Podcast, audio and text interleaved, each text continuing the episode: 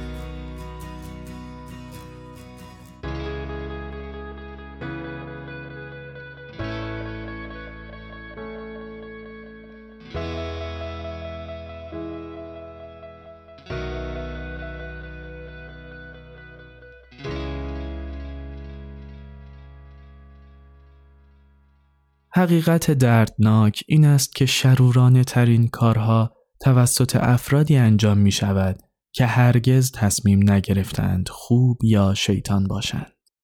هانا آرنت امروزه در دوران تاریکی زندگی می کنیم که هانا آرنت فیلسوف آلمانی آن را به بهترین نحو توصیف کرده است. دوران تاریک جدید دوره است که شهروندان عادی از شر یا خیر بودن تمدن و رهبران آن ناآگاهند و در نتیجه اجازه می دهند دروغ، حقیقت و شعن انسان را تنزل دهد. در این شرایط بر تمامی روشنفکران، سیاستگزاران و رای دهندگان واجب است که بررسی کنند چگونه یک رهبر سیاسی موفق می شود کنترل گسترده ای را بر کشوری به ظاهر دموکراتیک اعمال کند. چرا که زمانی که قدرت یک رهبر بیشتر بر وجهه ملی استوار است تا بر قدرت نظامی درک نیروهای محرکه قدرت اهمیت ویژه‌ای دارد. پوتین یکی از بهترین نمونه ها برای چنین پژوهشی است.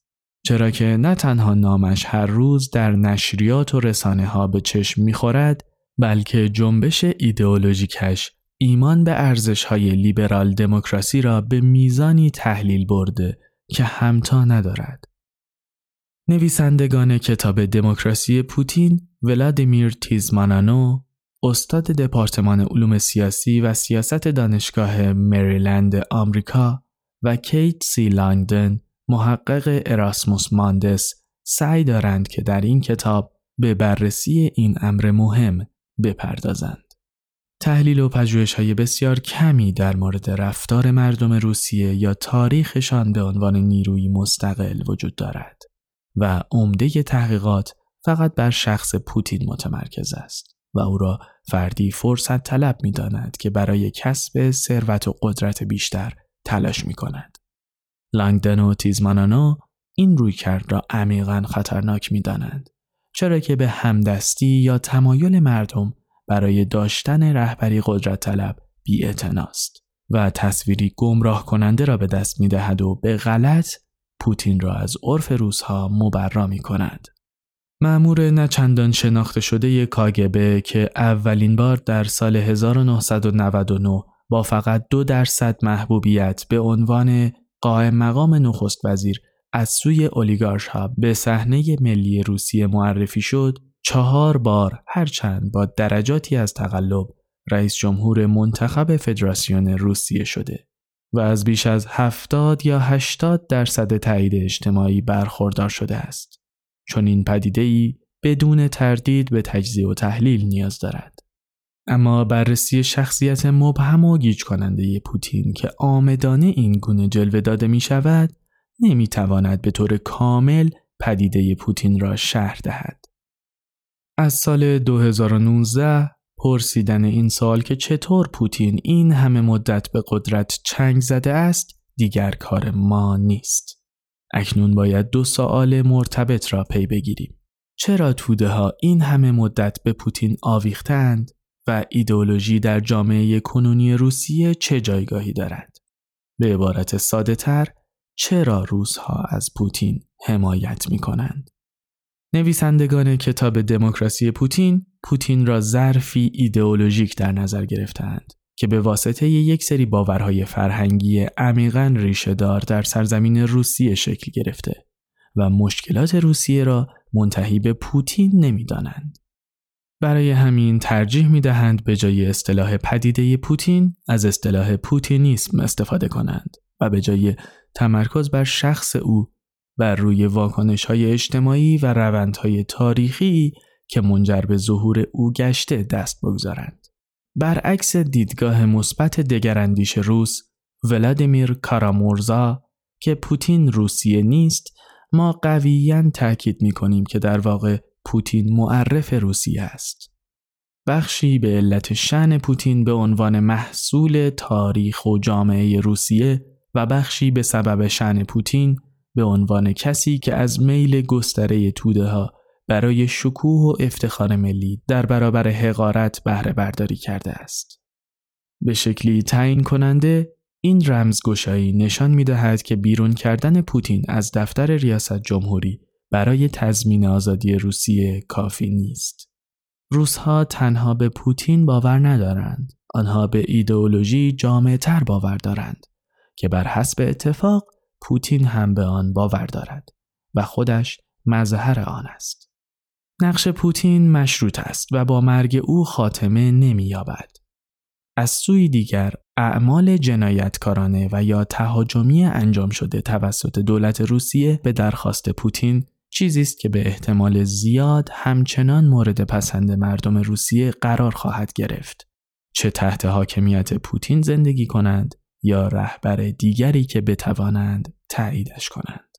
کتاب دموکراسی پوتین تلاش می کند پندارهای مسلط در مورد جامعه روسیه و رهبری پوتین را به چالش بکشند. نویسندگان کتاب دموکراسی پوتین تلاش می کنند پندارهای مسلط در مورد جامعه روسیه و رهبری پوتین را به چالش بکشند. مثلا کنگره آمریکا در اوت 2017 قانونی را تصویب و بخشهایی از جامعه روسیه را تحریم کرد. طرفداران این سند استدلال می کردند که تحریم های غربی پوتین را به عقب نشینی از اوکراین و کاهش تخطی جدی از حقوق بشر وامی دارد. ولی تحریم ها به تنهایی نمی تواند کشوری ایدئولوژیک را که از قبل هم هیچ احترامی برای حقوق بشر جهانی یا آزادی های دموکراتیک قائل نبوده تغییر دهد. همانطور که روسیه همچنان به تخطی از قانون بین الملل ادامه می دهد. این بدین معنا نیست که تحریم های اعمال شده بر روسیه ناعادلانه اند. برعکس بسیار ضروری اند اما دولتها و سازمانهای بین المللی باید درک کنند که تحریم به تنهایی نمی‌تواند روسیه را به تغییر روش وادارد. تحریم ها و دیگر ساده سازی های آسان و راحت به غلط تصور کنش و جدیت به وجود می آورند. اما فقط به مماشات و بیعملی می انجامد. و وقتی پای قربانیان و ستاید به رعب و وحشت بیشتر منجر می شود. کتاب ما اصرار دارد که برتری دموکراتیک و حقوق بشر زمینه‌ای بسنده برای تجزیه و تحلیل یا پیکار با پوتینیسم و هوادارانش نیست. آنهایی که باور دارند پوتین مانع رسیدن روسیه به لیبرال دموکراسی است و از این رو فقط پوتین و کرملین را هدف قرار می دهند خیلی بسته فکر می کنند. اگر مردم او را به عنوان نماینده انتخابی خود بر گذیدند و البته دو بار پشت سر هم این کار را کردند. پوتین نمی توانست روسیه را از لیبرال دموکراسی محروم کند. اگر ملتی به کسی رای دهد که حقوق و آزادی های دیگرش را محدود می کند، چگونه می تواند دموکراتیک یا به عبارت بهتر آزاد شود؟ کتاب دموکراسی پوتین از سوی دیگر با رابرت سی تاکر نویسنده کتاب فرهنگ سیاسی و رهبری در روسیه شوروی از لنین تا گورباچوف منتشر شده در سال 1987 در نقش کلیدی فرهنگ در سیاست کشورهایی چون اتحاد جماهیر شوروی همدلند. تاکر تاکید می کند که فرهنگ و سیاست در کشورهایی چون اتحاد جماهیر شوروی جدایی ناپذیرند زیرا فرهنگ روش زندگی مرسوم یک جامعه است در برگیرنده اسلوب های پذیرفته شده فکری باور و الگوهای مرسوم رفتار فرهنگ سیاسی هر چیز مربوط به سیاست و حکومت در یک فرهنگ است. در روسیه شوروی چیزهای بسیار کمی به حکومت مربوط نمی شدند. هرچند حکومت دیگر شوروی نیست اما در سال 2019 این اظهارات تاکر همچنان با وضعیت روسیه صدق می کند. همان گونه که تاکر متوجه نیاز به بررسی موفقیت ها و انتخاب های رهبران شوروی در متن باورهای عموم و منافع شوروی شد ما نیز استدلال می کنیم که بدون تجزیه و تحلیل ژرف جامعه و فرهنگ روس نمی‌توان به درک صحیحی از پوتینیسم در روسیه امروز رسید زیرا جامعه و فرهنگ سیاست حکومت و رهبری آن را تغذیه می کند. آنها در خلع عمل نمی کنند. از سوی فرهنگ به شکلگیری سیستم حکومتی یک کشور کمک می کند از سوی دیگر به طور همزمان کنش و واکنش های جامعه را با سیستم مذکور تعیین می کند. این نکته گواه دیگری است بر اینکه شخصیت پوتین تنها عامل محبوبیت او نیست. افکار توده ها اهمیت دارد و پوتین عادت کرده که با دادن وعده های قدرتمندانه مشابه آنچه در سراسر تاریخ روسیه داده شده به طور مداوم برای آنها جذابیت داشته باشد. فقط در صورتی که رهبری وعده جامعه‌ای بهتر و قدرتمندتر بدهد پیروان ممکن است روش های بدوی ظاهرا ضروری برای وقوع آینده را به راحتی بپذیرند. البته به شرطی که آن وعده به حد کافی وسوسه برانگیز باشد. تنها لازمه این کار استاندارد پایین اخلاقی است. در این زمینه هیچ استثنایی وجود ندارد. اینکه جناح راست هیچ چیزی برای گفتن درباره ترامپ ندارد و چپ چیزی در مورد سوریه یا درباره دانیل اورتگا رئیس جمهور نیکاراگوئه نمی‌گوید نشان می‌دهد که استاندارد اخلاقی پایین بسیار گسترده و فقط به روسیه محدود نمی شود. درک آسیب های اجتماعی روسیه می تواند برای کل جهان مفید باشد. نویسندگان کتاب دموکراسی پوتین با تیموتی اسنایدر تاریخدان آمریکایی هم صدا هستند که دو برداشت جهان امروز را دچار آفت کرده است. یکی سیاست تقدیر ناگزیر به این معنا که ادراک آینده چیزی بیشتر از اکنون است. اینکه قوانین رشد شناخته شده اند. جایگزینی وجود ندارد و بنابراین واقعا نمی شود کاری کرد که به نوعی یادآور فرمول بندی پایان تاریخ نظریه پرداز آمریکایی فرانسیس فوکویاما است. اما در دو دهه گذشته تاریخ نشان داده است که دموکراسی فقط در صورتی زنده میماند که در سراسر جامعه به طور دانسته تمرین شود. دومین برداشت سیاست ازلی و ابدی است که یک ملت را در دور باطلی از چرخه های قربانی بودن قرار می دهد. جایی که زمان دیگر خطی به درون آینده نیست بلکه دایره است که دائما به همان رشته های گذشته برمیگردد. این سیاست در کشورهای اجرا می شود که قدرت ملی مدعی است مسیر کنونی کشور و وضعیت مملکت بهترین وضعیت ممکن است و جایگزینی برایش موجود نیست و باید بر اصول کنونی چه بسا بیشتر تاکید کرد.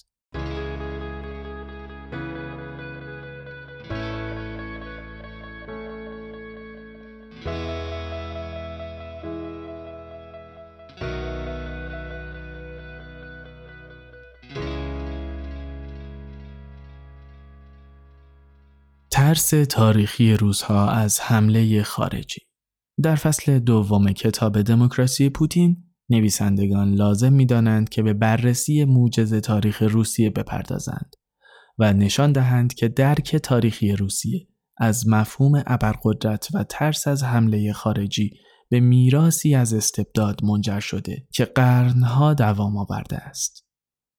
همین گرایش مردمان به استبداد قدرت زیادی اهدا کرده و این چنین است که فضا برای ظهور افرادی چون پوتین هموار می شود که در فصل سوم کتاب به آن پرداخته می شود و نویسندگان خاطر نشان می کنند که ظهور پوتین نه تنها اصلا شکاور نبوده بلکه امتداد مخالفت تاریخی روسیه با اصول آزادی است. همچنین در این فصل از کتاب دموکراسی پوتین خواننده با زندگی شخصی ولادیمیر پوتین و تأثیر تجاربی چون مأموریتش در آلمان شرقی به عنوان یک افسر کاگبه شکست در برابر تظاهرات مردم در درستن فرو ریختن دیوار برلین و فروپاشی شوروی بر جهانبینی او آشنا می شود و سازگاری شخصیت پوتین با فرهنگ غالب و رویه سیاستمداران روس را بیشتر درک می کند. آناتولی الکساندروویچ سابجاک استاد حقوقی که بین سالهای 1991 و 1996 شهردار سنت پترزبورگ شد، ریاست کمیته روابط خارجی را به پوتین پیشنهاد کرد. عادات دوست سالاری پوتین خیلی زود آشکار شد. در سال 1992 برای ناپدید شدن معادل 92 میلیون دلار در صادرات منابع طبیعی بازپرسی و مسئول شناخته شد. به لطف تورم شدید و ویران کننده این منابع تنها فرم ارزی سنت پترزبورگ بودند. پوتین به طور سوری یک معامله فلزات با ارزش 92 میلیون دلار را در ازای کمک غذایی برای مردم به تجار خارجی مختلف پیشنهاد داده بود اما این کمک هرگز تحقق نیافت زیرا پوتین و دوستانش پول حاصل از فروش فلزهای ارزشمند شهر را به جیب زده بودند. این معامله فاسد شاخصی زود هنگام از بیپروایی بود که بعدها مشخصه مدیران دولت‌های پوتین شد. به علاوه روش مهار این افتضاح نیز کاملا نشان داد که ارزش‌های اجتماعی مرتبط با این مقوله تغییر کردهاند. سابچاک که اخلاقا آدمی بی ثبات بود، پوتین را با سراحت اخراج نکرد. زیرا به عنوان مذاکره کننده و دزدی ماهر آتیه دار به نظر می رسید.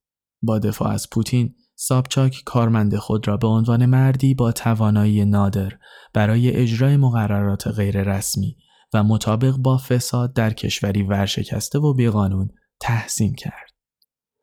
از آن مهمتر در روسیه دهه 1990 فساد نه تنها غیر معمول یا غیر اخلاقی نبود حتی تحسین می شد و به عنوان روشی بالقوه برای بهبود وضع کل جامعه از طریق سود اقتصادی در نظر گرفته می‌شد. دفاع روشنبینانه سابچاک نتیجه داد. پوتین در میان مدیران سیاسی به عنوان مردی که می توانست کارها را انجام دهد نامی برای خود دست و پا کرد. کسی که جرأت نمی کند از او بپرسد چگونه. ذکر این نکته ضرورت دارد که پوتین از طریق تبلیغات، سفر، سخنرانی یا ایجاد جذابیت برای توده های روس به مرکز صحنه سیاسی راه نیافت. او از طریق یک سری استانداردهای بروکراتیک انتخابهای بالا به پایین نخبگان و فعالیتهای فاسد و روابط خیشاوندی به بالاترین مرکز قدرت راه یافت. تا جایی که قابل تصور است او به عنوان فردی تشنه قدرت یا عوام فریبی هوچی شروع نکرد. برعکس خدمتگذاری متواضع، آرام و شدیدن مذهبی در درون حکومت بود با کمترین ارتباط با باقی شهروندان. با این حال در سالهای بعد مردم روسیه او را با آغوش باز پذیرفتند.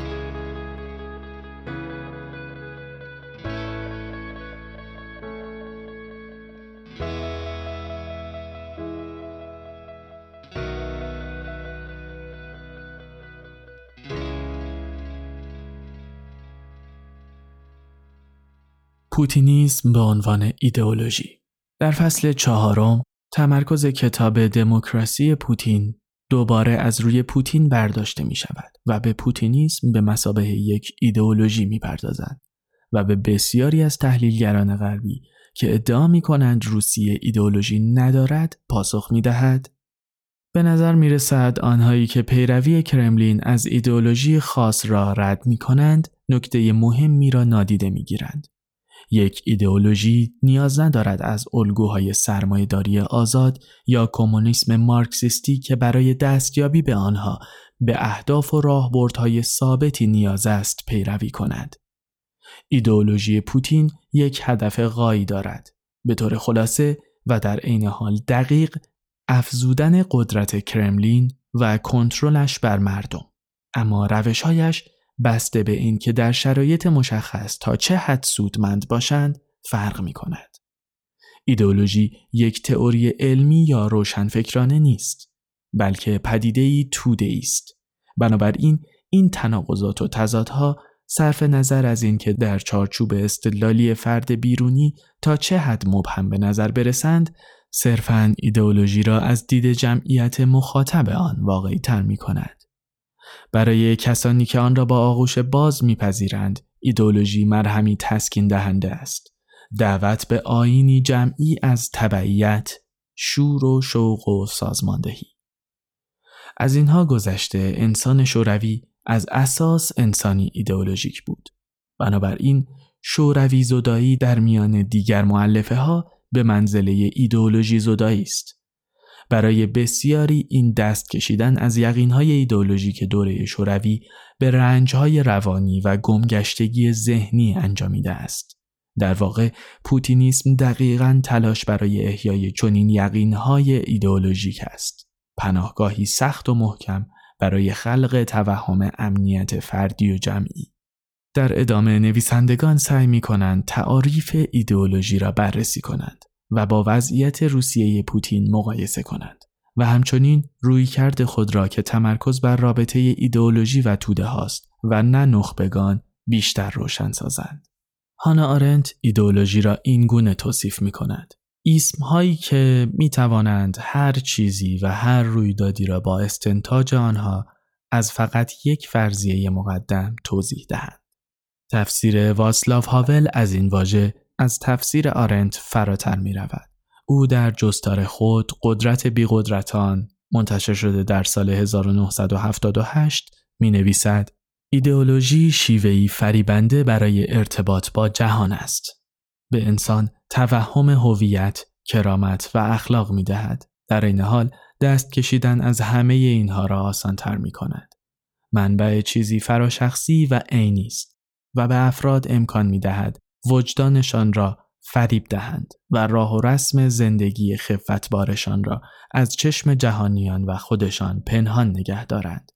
ایدئولوژی بسیار عملگرایانه است و در عین حال شیوهی به ظاهر موجه برای مشروعیت بخشیدن به همه چیز از بالا، پایین و طرفین است. بهانه است که هر کسی می‌تواند از آن استفاده کند. توصیفات آرنت و هاول به ما می‌گویند برای افراد ایدئولوژی مانند نوعی کد اخلاقی عمل می کند که از پیروانش انتظار می رود بر اساس آن زندگی کنند. برای حکومت ها ایدئولوژی اعتقادات سیاسی مهمی است که ساختار اجتماعی کشورها را با دستکاری بنیادی افکار، ارزشها و پنداشت های کسانی که آن را شیوه درست زندگی می دانند حفظ می کند. این کد ممکن است بین باورمندان دقیقا مثل هم نباشد اما در این حال واقعی دارای ارتباط منطقی و پیوند دهنده است. آنها می توانند هر شرارتی را ممکن کنند.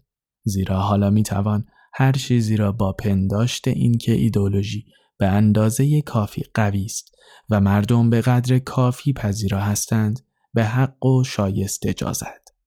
گرچه در قرن 21 ممکن است ایدولوژی عینا مانند ایدولوژی های دوران استالین، لنین یا هیتلر فرموله نشده یا محرز نباشد اما خطرش کمتر نیست. جهان هنوز علیه ایدولوژی واکسینه نشده است. فقط نهانی تر عمل می کند. اجساد کمتری به جا می گذارد. هرچند سوری ها و ونزوئلایی ها به حق چنین ادعایی را رد می کنند. و بر وعده های عوام فریبانه بیشتر فرضیات فلسفی و ساده های انسان بیش از آنچه در قرن بیستم انجام داده بود اتکا دارد. در حقیقت ایدولوژی زنده است و نفس می کشد و برخلاف ارزیابی معیوس کننده و زیرکانه آرچی براون که هیچ چیز قابل مقایسه ای با ایدولوژی شوروی در روسیه امروز وجود ندارد کرملین پوتین از ایدولوژی خاص خودش بهره می‌برد که به همان اندازه ایدولوژی شوروی سزاوار توجه است. نسخه ای مرگبار به نام پوتینیسم. چنگ چن محقق متخصص در مفهوم ایدولوژی کتابی با عنوان بازگشت ایدولوژی جستجو برای هویت‌های حکومتی در روسیه و چین پسا کمونیست منتشر شده در سال 2016 نوشت. کتاب چن بیشترین فضای خود را به ایدئولوژی رژیم یا سیستمی منسجم و ثابت قدم از ایدئولوژی های ارائه شده از سوی نخبگان حکومت برای شناسایی و ترویج یک هویت و مأموریت حکومتی اختصاص می دهد. او می‌گوید برای حکومت شوروی ایدئولوژی فقط دستاویزی نیست که تحت پوشش آن هر آنچه را دلش می‌خواهد پیگیری کند ایدئولوژی چیزی است که پیروانش واقعا به آن باور دارند. ایدئولوژی روسیه بیشترین اثرگذاری را دارد زیرا بین نیاز به انسجام برای شرح آنچه رژیم انجام می دهد و چرایی انجام آن و نیاز به انعطاف پذیری برای تطبیق خود با مردم و همزمان حفظ مشروعیت تعادل برقرار می کند. پس ایدئولوژی مطلق نیست. توضیح چن در درک روسیه پوتین و شیوه عملکرد کرملین به غایت مفید است. اما نویسندگان این کتاب برخلاف چن اصرار دارند که ایدئولوژی رژیم همه چیزی نیست که در روسیه اهمیت دارد زیرا افکار مردم نیز به همان اندازه اهمیت دارد. کتاب ما نظر ارزشمند چن را میپذیرد اما تمرکز را از نخبگان به سوی توده های مردم تغییر می دهد. در ادامه این فصل نویسندگان کتاب دموکراسی پوتین تلاش می کنند تا با بررسی تاریخ فلسفی روسیه و نظر افکندن به آثار اندیشمندانی چون ایوان ایلین و الکساندر دوگین و بررسی مفاهیمی چون اوراسیاگرایی به ریشه های پوتینیسم دست پیدا کنند. اما در این حال تذکر می دهند که این فلاسفه روس و مفاهیمی چون اوراسیاگرایی پوتینیسم را معنا نمی کنند. اما بذرها و تمهای حیاتی را که پوتینیسم در دیدگاه اساسی خود هموند می کند و جماعت گسترده ای از روسها آن را میپذیرند معرفی می کنند.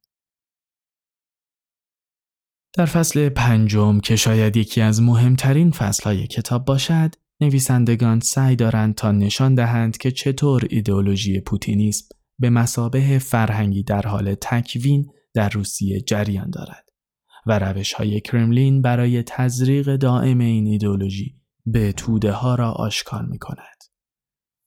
بسته به احساسات عمومی و اغلب مادون عقلی مانند ناسیونالیسم افراطی تجدید نظر طلبی تاریخی، توهم امنیت شوروی و ضد غربگرایی، ایدولوژی پوتین، سیال، دمدمی، به عمد مشروط و در کل تودهی دائما در حال تغییر شکل است. این قالب عاطفی نه منسجم و ندارای منطقی است. با این حال معلفه های آن کما بیشتر دو دسته قرار می گیرند. آنها از باورهایی حمایت می کنند مبنی بر اینکه روسیه الف در مقایسه با هر جامعه دیگری تمدنی یکتا و برتر است و یا ب به طور دائم از حملات قلدران فاسد و خودمحور غربی در رنج است. این دو نکته مورد بحث ایدئولوژی روسها با میراسی استبدادی به ویژه وسواسش نسبت به امنیت و گرایش به اقتدار و عظمت شورویایی به ویژه توهم امنیت ضد غرب و ادعایش از جامعه برتر با تقدیری بزرگ تقویت می شود.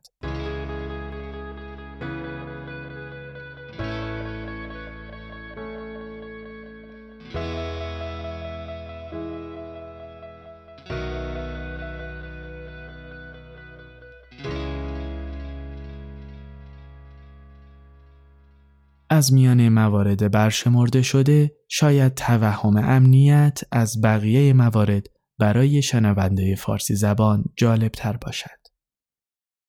فرانس فیهر، اگنس هلر و یورک مارکوش فیلسوفان مجارستانی در کتابشان ضرورت دیکتاتوری، تجزیه و تحلیل اقمار شوروی منتشر شده در سال 1983 نوشتند هیچ کیشی وجود ندارد که ترس همگانی را رواج ندهد. پوتینیسم استثنا نیست. یکی از عناصر القای ترس پوتینیسم کاسبی با توهم امنیت ملی است. دستیسه های پوتین نماد واقعی تئوری هانا آرنت هستند که ایدئولوژی می تواند از طریق بکارگیری تواناییش برای بسیج مردم بارها و بارها از طریق ایجاد ترس و توسل به امنیت به اهدافش دست یابد یا باز تولید گزیده ای از تاریخهای خاص سوای تحریف یا حتی جعل واقعیت ها و تلاش های تبلیغاتی رسانه های تحت کنترل دولت کرملین بحرانهایی را جعل می کند که ترس را میان شهروندان تزریق و آنها را با تلقین فکری اسیر توهم امنیت همگانی می کند. به رسمیت شناختن توهم امنیت ملی به عنوان هویتی ساختگی و تحمیلی که از رویاهای دروغین جامعه یک دست روایتهایی از اتحاد ملی و استثناگرایی جعل می کند بسیار اهمیت دارد. از اساس این مکانیزمی جبرانی است برای بخشیدن یک هویت ملی خاص جلی به گروه خاصی از مردم که دولت قصد دارد با متقاعد کردن آنان به اینکه به جامعه این کشور تعلق دارند و لازم است برای حفظ زندگی فیزیکی و اقتصادی خود از دولت حمایت کنند آنها را از نظر اجتماعی کنترل کند این گونه پوتین توانست پایگاه سنتی و محافظه کار رأی خود را متقاعد کند که حکومت تنها نگهبان منافع مردم است. همچنین اصرار ورزید که این حکومت در محاصره دشمنان قرار دارد و شهروندان را تحت فشار قرار داد تا باور کنند برای نجات از نیروهایی ظاهرا نامتجانس به کرملین نیاز دارند و در مقابل کرملین نیز به حمایت آنها نیاز دارد. جعل چنین توطئه‌ای پس زمینه ایدئولوژیک ممتازی را برای رهبر متعصبی چون پوتین فراهم می کند تا طلب قدرتش را توجیه و شهروندان روس را متقاعد کند که زندگی و ارزش های آنان مورد حمله قرار گرفته و او باید برای دفاع از آنان وارد عمل شود. چون این توهمی گزینشی و تا حدودی متغیر است. همیشه آماده است تا شخص گروه یا ایده دیگر را غیر خودی و چیزی که باید در مقابل آن از خود محافظت کرد معرفی کند یا برعکس آنان را خودی و چیزی که باید با آغوش باز آن را در دولت ملت روز پذیرفت اعلان کند.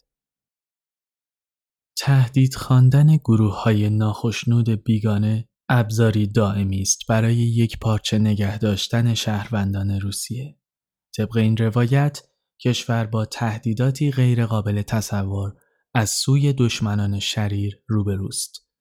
سقوط کشور مقدس و مردم خوب چنان جنگ و داز است که از نظر منطقی همه اقدامات وحشت افزای حکومت به طور خود به خود توجیه و حرکتی عادی تلقی می شود.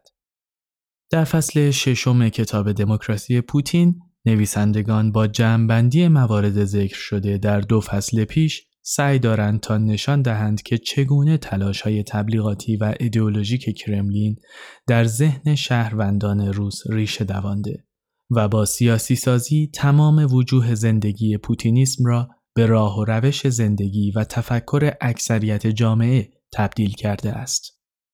دهه ها سرکوب اندیشه و آزادی بیان و تحمیل ایدولوژی مردم روس را به جایی رسانده که خودشان این هویت سازی کرملین را ادامه می دهند و به دولت پوتین خدمت کرده و راه های ارتباط دوستانه با جهان را بیش از پیش مسدود می کنند. این فصل به خوبی نشان می دهد زمانی که آرنت گفت تلقین فکری می تواند کاملا فراگیر و موفق باشد حق با او بوده است. فصل هفتم که یکی از درخشان ترین فصول کتاب دموکراسی پوتین است به سیاست های خارجی تجاوزکارانه کرملین با تمرکز بر جنگ سوریه و اوکراین یعنی اشغال کریمه می‌پردازد. وضعیت استثنایی یکی از مفاهیم نظریه قانون کارل شمیت است که به وضعیت اضطراری شباهت دارد اما حالتی را بیان می کند که فرمانروا به نام خیر و منفعت همگانی پا را از قانونمندی فراتر می‌گذارد و به این بهانه تصمیماتی غیرقانونی و چه بسا جنایتبار و خلاف اخلاق اتخاذ می کند. نویسندگان در این فصل سعی دارند نشان دهند که چگونه کرملین با بهره بردن از ساخت وضعیت های استثنایی مردم روس را در راستای اهدافش متحد سازد. سیاست خارجی به طور معمول استراتژی حکومت برای داد و ستد با کشورهای دیگر در تلاش برای حفاظت از منافع ملی خود تعریف می شود. همراستا با این برداشت ولادیمیر پوتین استدلال می کند که نوعی واقع گرایانه از سیاست خارجی را که فقط به معنای تضمین امنیت خود که حق هر کشور قدرتمندی است دنبال می کند. نویسندگان کتاب دموکراسی پوتین موافق این موضوع هستند که سیاست های خارجی کرملین حول مسائل امنیتی کشور است. اما اعتقاد دارند که هدف این سیاست ها ابدا سعادت کشور یا مردم آن نیست. چرا که ولادیمیر پوتین با سیاست خارجی به مسابه یک هدف فی نفسه رفتار نمی کند بلکه آن را ابزاری طراحی شده برای تقویت ایدولوژی کرملین تحریک مردم روس به اتحاد علیه تهدیدات امنیتی خارجی و در نهایت مشروعیت بخشیدن به قدرت خود از دید جامعه ای می داند که برای انتخاب دموکراتیک خود به آنها متکی است. به نقل از واژگان تند محقق برجسته روس لئون آرون هرچه باشد ببر بسیج میهندوستانه به خوراک نیاز دارد. سیاست خارجی روسیه کارهایی بیش از صرفاً حصول اطمینان از امنیت فیزیکی کشور انجام می دهد. حواس مردم را از های اقتصادی، نقض حقوق بشر و تردیدهای هویت روس پرت کرده و توجه آنها را به آن سوی مرزها و دور از ناکامی های داخلی که به طور بالقوه می تواند به اعتراضها، چند دستگی و چالش هایی برای خود دولت منجر شود معطوف می کند. سیاست خارجی روسیه در جهت برآوردن اهداف ایدئولوژیک کرملین عمل می کند. تصویری سرگرم کننده از کشور متحد روس ارائه می دهد که ارزشهایش بر دیگر کشورهای غربی همیشه فاسد و بی اخلاق رجحان دارد و بنابراین اجازه خاص دارد که خارج از قوانین بین الملل رفتار کند. این توهم موفقیت بهانه‌ای به پلیس روسیه داده تا به نام کمک به انجام آنچه برای مردم روس بهترین است ناراضیان داخلی را ساکت کند. در نقش عاملی تعیین کننده در هویت روسیه ظاهر شود و به شکل دادن توده های مردم در ردای شهروندان وفادار کشور کمک کند. به طور خلاصه سیاست خارجی روسیه صرفاً استراتژی ایدئولوژیک دیگری است که با آن پوتین محبوبیت داخلی و مشروعیت کاذب خود و در نتیجه جایگاه قدرتمند خود را حفظ می کند. با کمک رسانه های تحت کنترل کرملین که اساساً شامل همه خروجی های رسانه در روسیه می شود، شهروندان روس با باور این واقعیت ساختگی که ارزش ها، مردم و سرزمین روسیه در خطر تهاجم دائمی بسیج می شوند. بنابراین روسیه نه تنها باید همیشه حالت تهاجمی داشته باشد بلکه باید پیوسته به رهبری مردی قدرتمند و توانا از خود حفاظت کند. اینجا اصول دیکتاتوری و ژئوپلیتیک در پس زمینه تکوین می‌یابد. درست همان گونه که در قرن 16 مردم روسیه تسلیم قدرت اولین تزار ایوان چهارم شدند و در قرن بیستم وقتی مردم شوروی احساس کردند موجودیت کشورشان از سوی دشمنان غربی به خطر افتاده در برابر حکومت سر خم کردند. به قول کارشناس جوامع پساکومونیست میم استیون فیش به هلاکت رساندن اژدهای خارجی برای خلق حمایت توده‌ای در داخل کنش محبوب رژیم ها در همه تاریخ بوده است. فصل آخر کتاب که به نوعی نتیجه گیری کتاب نیز هست بیان می کند که هر چند پوتینیسم بعد از سال 2018 در رکود به نظر می رسد. اما نباید تصور کرد که این رکود گواهی نقصان پوتینیسم یا اقتدارگرایی در روسیه است. چرا که توده ها همچنان اعتراض نمی کنند و هنوز به پروژه های ایدئولوژیک پوتینیسم به نحوه های مختلف باور دارند. پس هر لحظه ممکن است جهان شاهد تقیان پوتینیسم در صحنه جهانی باشد. توجه شود که این کتاب پیش از حمله جنایتکارانه اخیر روسیه به اوکراین و اشغال این کشور نوشته شده است. اگر جهان امیدوار است روند ظهور جنبش های اولترا ناسیونالیست نجات پرست را معکوس کند پس باید یاد بگیرد به رای دهندگانی که ضدیت با اصول آزادی را حمایت می کنند گوش فرا دهد. این کار مستلزم موافقت یا همدردی با این رای دهندگان نیست بلکه نیازمند درک این است که آنها جهان را چگونه تفسیر می کنند. با دیدن جهان از دریچه چشم آنان اتخاذ شیوه های موثر برای مبارزه با فعالیت های سیاسی استبدادی و غیر لیبرال در روسیه و هر جای دیگری از جهان ممکن تر می شود. با پذیرفتن اینکه ولادیمیر پوتین رهبر بالقوه جنبش جهانی استبداد و ضدیت با لیبرالیسم است، شناخت پیچیدگی های پوتینیسم در ارتباط با توده ها، گرایشات تاریخی و ایدئولوژی و نه فقط خود دیکتاتوری تضمین شده است.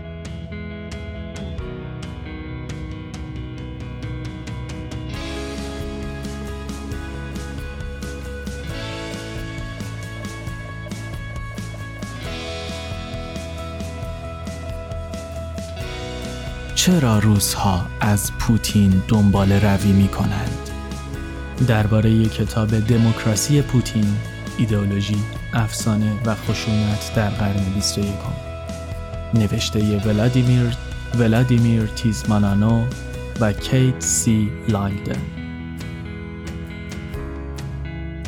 نویسنده مقاله آرمان زنده روح. با صدای سجاد سجودی.